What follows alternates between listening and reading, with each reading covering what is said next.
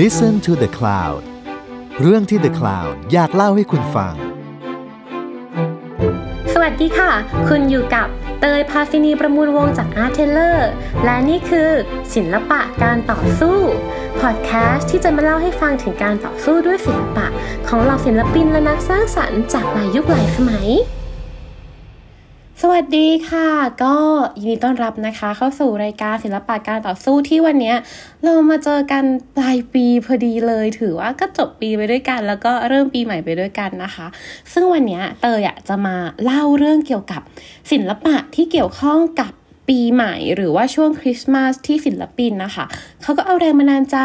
มาจากช่วงเวลาสังสรรค์เหล่านี้แหละรื่นเริงแบบนี้แหละมาเพื่อที่จะมาพูดถึงงานศิลปะทำเป็นงานศิลปะกันเนาะโดยที่เตยวันนี้เลือกมา5งานจาก5ศิลปินก็คือมีตั้งแต่ดาวินชีเลยเดี๋ยวให้ดูไวๆก่อนดาวินชีเลื่อยมาจนถึงปัจจุบันแล้วก็ถึงงาน conceptual art เลยที่เอาต้นคริสต์มาสเองเลยค่ะที่เป็นตัวแทนการเฉลิมฉลองนี่แหละมาทำเป็นงานศิลปะแล้วมันจะเป็นยังไงบ้างก็จะเริ่มเล่าแล้วก่อนอื่นจะต้องบอกก่อนว่าตอนนี้ของรายการศิลปะการต่อสู้มีวิดีโอนะคะเตยก็จะให้ดูรูปไปด้วยเลยว่า5รูปนี้หน้าตาเป็นยังไงบ้างในระหว่างที่เล่าไปด้วยเริ่มภาพแรกกันเลยภาพแ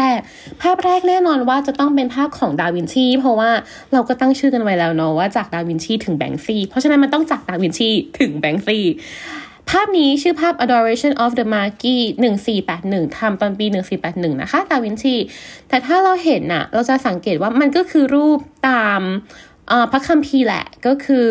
พระแม่มารีก็คือให้กำเนิดพระเยซูใช่ไหมแล้วก็จะมีศาสตราจารย์3คนหรือว่าแบบบางคนเขาเรียกว่า wise men อะไรอย่างเงี้ยค่ะที่เขาจะมาแล้วก็เอาของมาให้เขาบอกเขาเห็นดาวแล้วเขามีแบบในใจเขาเห็นแหละเขารู้ว่าเฮ้ยตอนนี้พระมาซีฮาหรือพระผู้ช่วยให้รอดถือกำเนิดแล้วเราต้องเดินทางไปหาเขาแล้ว3คนเนี่ยก็เดินทางไปแล้วก็มอบของมีค่าให้กับพระแม่มารีโดยในภาพนี้ถ้าเราเห็นจะเห็นว่าเอ้ยมันดูยังไม่เสร็จปะบอกเลยว่าใช่ภาพนี้ยังไม่เสร็จคือภาพอันนี้ค่ะเป็นภาพที่ดาวินชีร่างแบบอันนี้คือเป็นแบบร่างเนาะที่ร่างเอาไว้ในไม้แล้วตอนที่ทำเนี่ยคือได้รับการแอสไซน์หรือว่าได้รับงานมาจากโบสถ์ซานโดนาโตที่ฟลอเรนซ์บอกว่าเฮ้ยวาดอันนี้ให้หน่อยจะไปตกแต่งโบสถ์ดาวินชีก็โอเคแล้วก็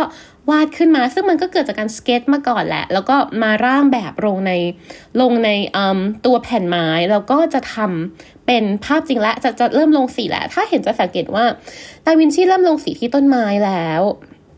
ก็เริ่มลงสีที่พระแม่มารีกับศาสตราจารย์3คนแล้วว่าเป็นสีทองๆทำไมก็เป็นสีเขียวๆฟ้าๆตรงนี้เนาะแต่มันก็ไม่เสร็จคือเรื่องก็คือดาวินชีค่ะทิ้งฟลอเรนซ์ไปมิลาน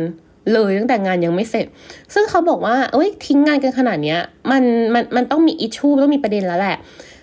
ก็คือถ้าเราเห็นภาพนี้ค่ะแล้วเราเทียบกับภาพอื่นๆที่เป็นภาพศาสตราจารย์3คนมาหาพระแม่มารีเหมือนกันน่ะเราจะเห็นว่ามันไม่ค่อยเหมือนกับภาพอื่นมันจะมีความแบบเฮ้ยคนทุกคนดูชื่นชมยินดีแล้วก็ดูแฮปปี้แล้วก็ที่จะมาเห็นพระเยซูหรือฉากหลังก็จะเป็นฉากที่แบบเป็นเทวดาเป็นทูตสวรรค์อะไรอย่างนี้มาใช่ไหมคะแต่ถ้าเราดูในภาพนี้ของดาวินชีเราจะเห็นเลยว่าพระเยซูถือกำเนิดขึ้นแล้วคนรอบๆดูโอ้โหเพราะเนี้ยก็มาแบบอุ้ยส่องดูคนนี้ก็ดูแบบงงพูดคุยกันไม่มาอีกมีคนนี้แอบมองมีคนนี้อะไรอีกคือมันดูวุ่นวายมากๆยิ่งไปกว่านั้นนะคะข้างหลังอันเนี้ยมันดูมัวๆแต่ว่าเขาบอกกันว่าข้างหลังจะเป็นรูปคนรบกันอยู่นี่ก็เป็นม้าอะไรอย่างเงี้ยก็คือทะเลาะกันอยู่รบกันอยู่เขาเลยบอกว่าเฮ้ยจริงๆภาพนี้มันดูไม่ได้แบบตามที่บทน่าจะชอบนะเพราะว่าดูสิมันดูวุ่นวายมันดูไม่สวยงามอย่างที่สมัยนิยมตอนนั้นเลยแล้วก็อาจจะเป็นปัญหาหนึ่งค่ะที่ทำให้ดาวินชีมีปัญหากับทางโบสถ์ที่แอสไซน์งานมาให้จึงทำให้เกิดการทิ้งงานได้แล้วก็ไปอยู่มิลานเลยแต่ว่าภาพนี้สุดท้ายตอนหลังก็มีศิลปินคนอื่นที่ทำต่อนะคะให้กับโบสถ์แต่ว่าตัวภาพร่างที่อยู่บนแผ่นไม้อันเนี้ยเขาก็ไม่ทิ้งเขาก็เก็บเอาไว้ในกรุจนสุดท้ายค่ะพิพิธภัณฑ์ที่ฟลอเรนซ์ก็ไปเจอแล้วก็บูรณะอยู่6 ปี ปรากฏพอบูรณะเขาเลยพบว่าอ๋อที่เราเห็นเนี่ยคือมันมีการจริงๆแล้วมันมีการวาดทับขึ้นมาอีกหลายๆชั้นเนาะแต่ว่าภาพนี้ค่ะเป็นภาพที่ดาวินชีร่างเอาไว้แล้วจริงๆมีคนร่างต่อมีคนวาดทับด้วยเหมือนกับว่าจะมาแก้ไขแปลว่าเอ้ยยิ่งน่าสนใจว่าเขาต้องการจะแก้ไขภาพนี้จริงๆนะสิ่งที่น่าสนใจของภาพนี้ก็คือว่ากันว่าคนคนนี้ค่ะที่อยู่มุมขวาล่างเป็นดาวินชีเองที่เขาวาดตัวเองลงไปในภาพที่ตอนนั้นเราก็จะเห็นว่าศิลปินหลายๆคนก็จะวาดตัวเองไปในภาพเช่นเดียวกันนะคะก็นี่ก็คือจะเป็นภาพแรกที่เตยจะพูดถึงในช่วงคริสต์มาสและปีใหม่นี้เพราะว่าการคริสต์มาสการเกิดเทศกาลคริสต์มาสหรือว่าภาพแบบนี้เรื่องราวนี้ค่ะก็เป็นตำราเป็นเรื่องราวที่ถูกเล่าขึ้นมาเรื่อยๆแล้วก็เป็นเรื่องราวที่เป็นละครเด็กๆในโบสถ์คริสต์เยอะแยะมากมายนะคะจนถึงปัจจุบันเองก็ตามจริงๆมันมีนัยยะอีกหลายอย่างในภาพนี้ที่น่าสนใจมากอย่างเช่นการใช้ต้นปาล์มอยู่ข้างหลังอย่างเงี้ยต้นปาล์มก็จะหมายถึงแบบชัยชนะต่างๆนะคะหรือต้นไม้ใกล้ๆหรือต้นไม้ต้นนี้ก็ตามมันก็จะเป็นต้นไม้ที่ใช้วัดอัญมณีอะค่ะแปลว่าเหมือนกับเขาบอกว่าเนี่ยที่ศาสตราจารย์นะคะต่างเอาของมาให้ก็คือเป็นอัญมณีมีค่าและเป็นของที่แสดงถึงความเป็นกษัตริย์เป็นผู้ครอบครองนั่นเองนะคะภาพที่2ภาพนี้น่ารักมากเลยฉันชอบภาพชื่อว่า The Winter Scene with Skater near a Castle ของ Hendrick Avercamp โดยภาพนี้วาดตอนปี 1608-09 คือถ้าเราลองดูเราจะเห็นว่ามันน่ารักเนาะมันเป็นภาพวงกลมแล้วก็จะมีผู้คนมากมายกำลังเล่นสเก็ตอยู่ในเมืองภาพนี้เป็นภาพแนวแบบDutch painting ก็คือช่วงที่เนเธอร์แลนด์เขาแบบเฟื่องฟูด้านศิลปะวิทยาการอย่างเงี้ยค่ะก็จะเกิดศิลปินชาวเนเธอร์แลนด์ชาวดัตช์เยอะมากๆเลยโดยที่ภาพเนี้ยเขาก็จะเป็นภาพที่ปกติมีกันอยู่แล้วใน Dutch painting ก็คือภาพผู้คนมารวมตัวกันสังสรรค์อย่างสนุกสนานในบ้านเมืองในแบบในตัวเมืองทุกคนแฮปปี้อยู่กับธรรมชาติอยู่กับเมืองไงแฮปปี้แล้วภาพนี้เนี่ยเขาก็วาดช่วงที่โลกเราอะค่ะเกิดสิ่งที่เรียกว่า Little Ice Age คือช่วงที่มันหนาวมากๆอยู่2ปีประมาณปี 1607-08 แล้วภาพเนี้ยว่ามันปี 08-09ก็คือเราเลยเห็นว่าเฮ้ยมันคือแบบหิมะเลยมันคือหนาวเลยซึ่งปกติถ้าเราดูพวก Dutch painting จะเห็นว่าเขาไม่ค่อยวาดหิมะกันเท่าไหร่มันจะไม่ค่อยมีภาพแบบหนาวขนาดนี้สักเท่าไหร่แล้วที่สำคัญที่น่ารักมากๆคือมันเป็นภาพที่แบบวาดถึงซีนในเมืองจริงๆแล้วคนกำลังสังสรรค์เฮฮากันอยู่ช่วงปลายปีที่มีกิจกรรมมากมายให้มาทำแล้วมันก็ดูธรรมชาติมากๆอะค่ะแต่เลยรู้สึกว่าภาพนี้น่ารักแล้วมีกิมมิกนิดนึงคือจริงๆภาพเนี้ยตอนที่เขาซื้อกันมาคือภาพนี้ตอนนี้อยู่ที่ National Gallery ที่ลอนดอนแล้วตอนที่ซื้อกันมาเขาก็บอกว่าตรงเนี้ยตรงมุมขอบอะค่ะเป็นวาดก็คือมีแบบภาพสีออกมาเป็นท้องฟ้าออกมาเป็นต้นไม้แตกระแหงออกมาเป็นพื้นดินเป็นอะไรอย่างเงี้ยก็คือเป็นภาพแนวสี่เหลี่ยมแต่ปรากฏว่าตอนเมื่อปี2022เมื่อปีที่แล้วนี้เองปรากฏ National Gallery เอามาบูรณะแล้วโอ้โหภาพเนี้ยเขาซื้อมาตั้งแต่ปี1891อะคือประมาณ100ปีที่แล้ว100กว่าปีที่แล้วอะปรากฏเอามาบูรณะเอามาซ่อมปรากฏเจอว่าอ้าวตัวมุมขอบอะค่ะเป็นสิ่งที่ศิลปินยุคต่อมาวาดเติมไม่ใช่ของออริจินอลไม่ใช่ของแท้ต้องเป็นสี่ต้องเป็นวงกลมไม่ใช่สี่เหลี่ยมต้องเป็นวงกลมก็เลยกลายเป็นว่าเขาได้ตัดสินใจคุยกันข้างในแบบทำไงดีตัดสินใจว่าเขาจะทำให้ภาพเนี้ยเป็นแบบต้นฉบับมากที่สุดจึงตัดสินใจเลือกที่จะลบส่วนที่อยู่นอกวงกลมที่เป็นศิลปินคนอื่นมาวาดเพิ่มอะค่ะออกไปหมดเลยแล้วจนเหลือแค่ภาพออริจินอลจริงๆที่ Avercamp เป็นคนวาดก็คือตัววงกลมนั่นเองถ้าเกิดว่าเราลองดูจะเห็นเลยว่าจริงๆการเป็นวงกลมมันทำให้เราเห็นมุมมองที่ต่างไปจากสี่เหลี่ยมเยอะเหมือนกันเนาะเพราะว่ามันจะดูเหมือนกับเรากำลังส่องตามแมวออกมาหรือว่ากำลังมองผ่านลูกตาอะไรบางอย่างอยู่ที่เรารู้สึกว่าเราว่าน่ารักเราชอบกลับมาถึงปัจจุบันกันบ้างนะคะงานนี้คืองานที่ Bordalo II เป็นคนทำคือพออย่างที่เราเห็นแหละว่าอย่าง2งานแรกที่เตยพูดถึงเตยจะพยายามพูดถึงว่าโอเคภาพออริจินอลที่เราพูดถึงคริสต์มาสคือพระแม่มารีพระเยซูมีอะไรบ้างที่ ใครทำบ้างก็คือดาวินชีเนาะภาพที่พูดถึงความสังสรรค์ช่วงปีใหม่ก็คือภาพของอเวอร์แคมป์และพอเราเห็นสู่ปัจจุบันแล้วแฟลชแบ็กกลับมาเราจะเห็นว่าปัจจุบันเราอ่ะการสังสรรค์หรือว่าการปาร์ตี้การเทศกาลต่างๆอ่ะมันเป็นเรื่องของทุนนิยมและการซื้อของจับจ่ายของเยอะมากอย่างพูดง่ายๆคืออย่างเตยเองเนี่ยช่วงเนี้ยค่ะที่ปีใหม่อ่ะก็คือต้องซื้อของขวัญจับฉลากบ้างให้คนนู้นคนนี้บ้างเยอะเหมือนกันเนาะแล้วบางอย่างอะค่ะมันก็จะมีเซลล์เราก็จะบางอย่างก็จะซื้อให้ตัวเองด้วยซึ่งก็เยอะมากการช้อปปิ้งช่วงปีใหม่ของเรานั่นเองนะคะแต่ประเด็นคือ Bordalo II ซึ่งเขาเป็นศิลปินชาวโปรตุเกสเนาะ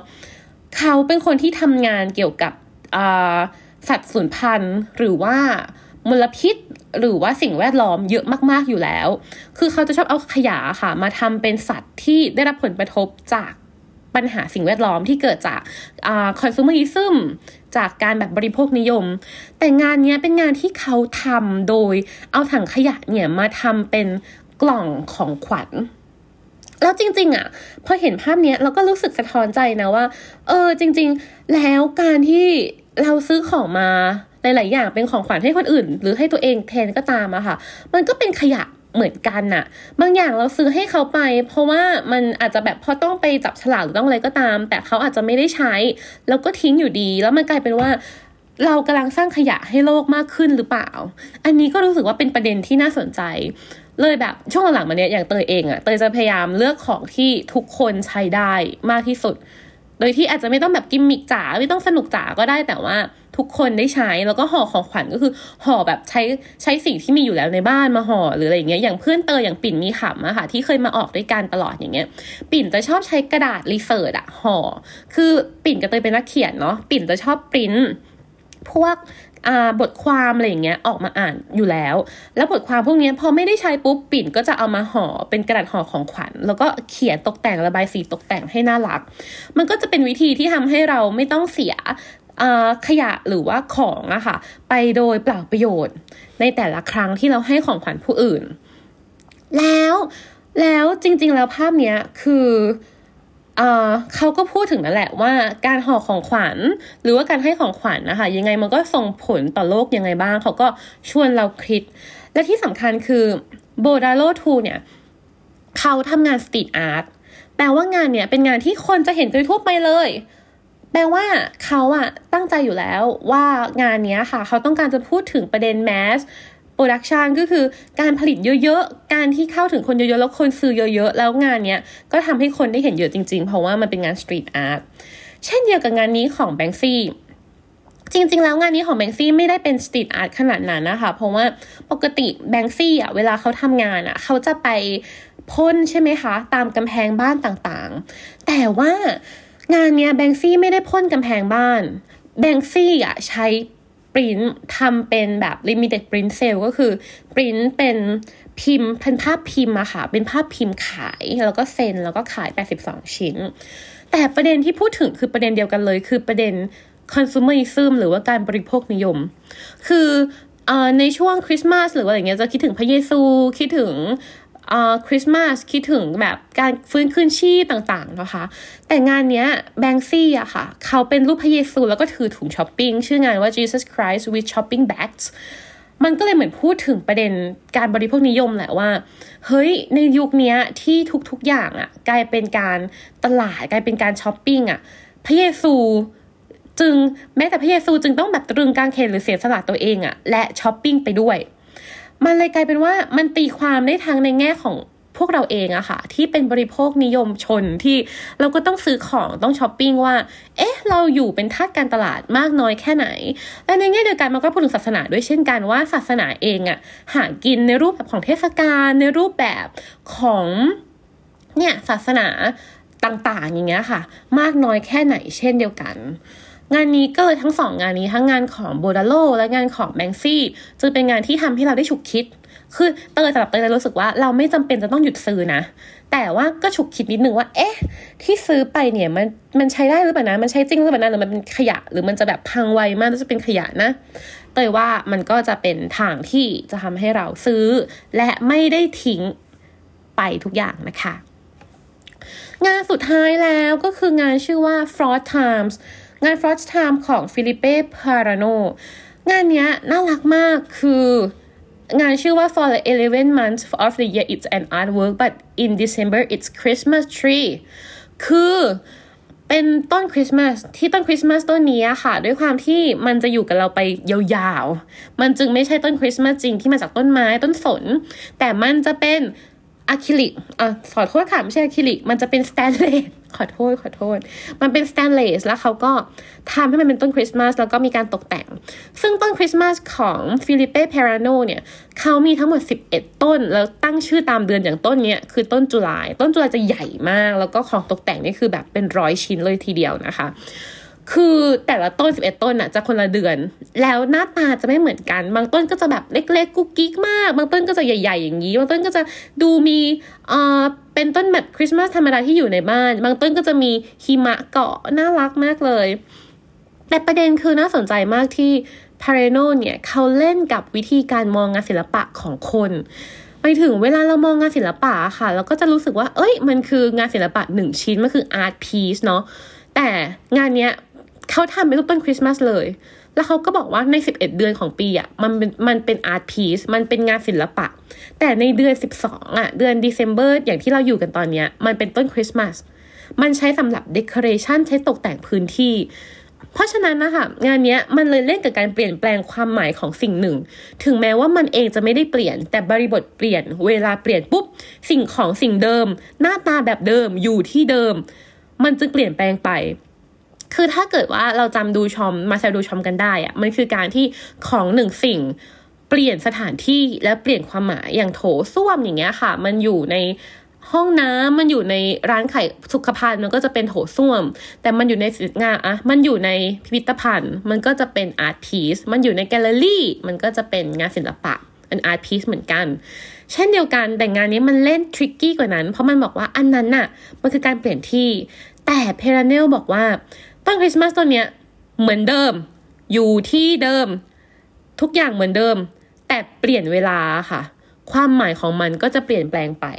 เราเลยรู้สึกว่าเราชอบงานนี้มากเพราะว่ามันเป็นงานที่เล่นกับวิธีการมองของผู้คนได้มากๆเลยนะคะจริงๆจบแล้ว5ชิ้นก็จะประมาณนี้ซึ่งเราอยากจะรู้มากเลยว่าแล้วในช่วงปีใหม่แบบเนี้ยแต่ละคนนะคะมองเห็นหรือว่าคิดถึงงานศิลปะอะไรกันบ้างเพราะอย่างเราอะถ้าเกิดถามเราแวบแรกเลยนะเราจะคิดถึงงานนี้ของฟิลิปเป้เพเรโนเรื่องต้นคริสต์มาสแต่ว่าเราเคยแบบคุยกับเพื่อนอีกคนหนึ่งเพื่อนก็จะบอกว่าเขาก็จะนึกถึงงานแบบที่งานแบบยุคกลางหรืองานแบบยุคเรเนซองส์ที่วาดถึงพระเยซูถือกำเนิดต่างๆซึ่งมันก็น่ารักจริงๆแล้วแบบมีพระแม่มารีอะไรอย่างเงี้ยก็สวยงามเลยรู้สึกว่าน่าสนใจเหมือนกันว่าในแต่ละช่วงเวลาค่ะในคริสต์มาสแต่ละปีอ่ะเรามองอะไรบ้างเราเห็นอะไรบ้างแล้วเราเห็นศิลปะอะไรบ้างตอนของวันนี้ก็จะประมาณนี้ไว้เจอกันใหม่ปีหน้าซึ่งก็อีกแป๊บเดียวเองเท่านั้นโอ้ยสำหรับวันนี้ก็ขอให้ทุกคนได้พักผ่อนอย่างสนุกสนานนะคะแล้วก็ช่วงนี้ก็คือโอไมครอนมาอีกแล้วก็ดูแลสุขภาพกันดีๆเนาะไว้เจอกันปีหน้าสู้ๆแล้วทุกอย่างจะโอเคมากๆปีหน้าจะเป็นปีที่ดีค่ะขอบคุณค่ะติดตามเรื่องราวดีๆและรายการอื่นๆจาก The Cloud ได้ที่ readthecloud.co หรือแอปพลิเคชันสำหรับฟังพอดแคสต์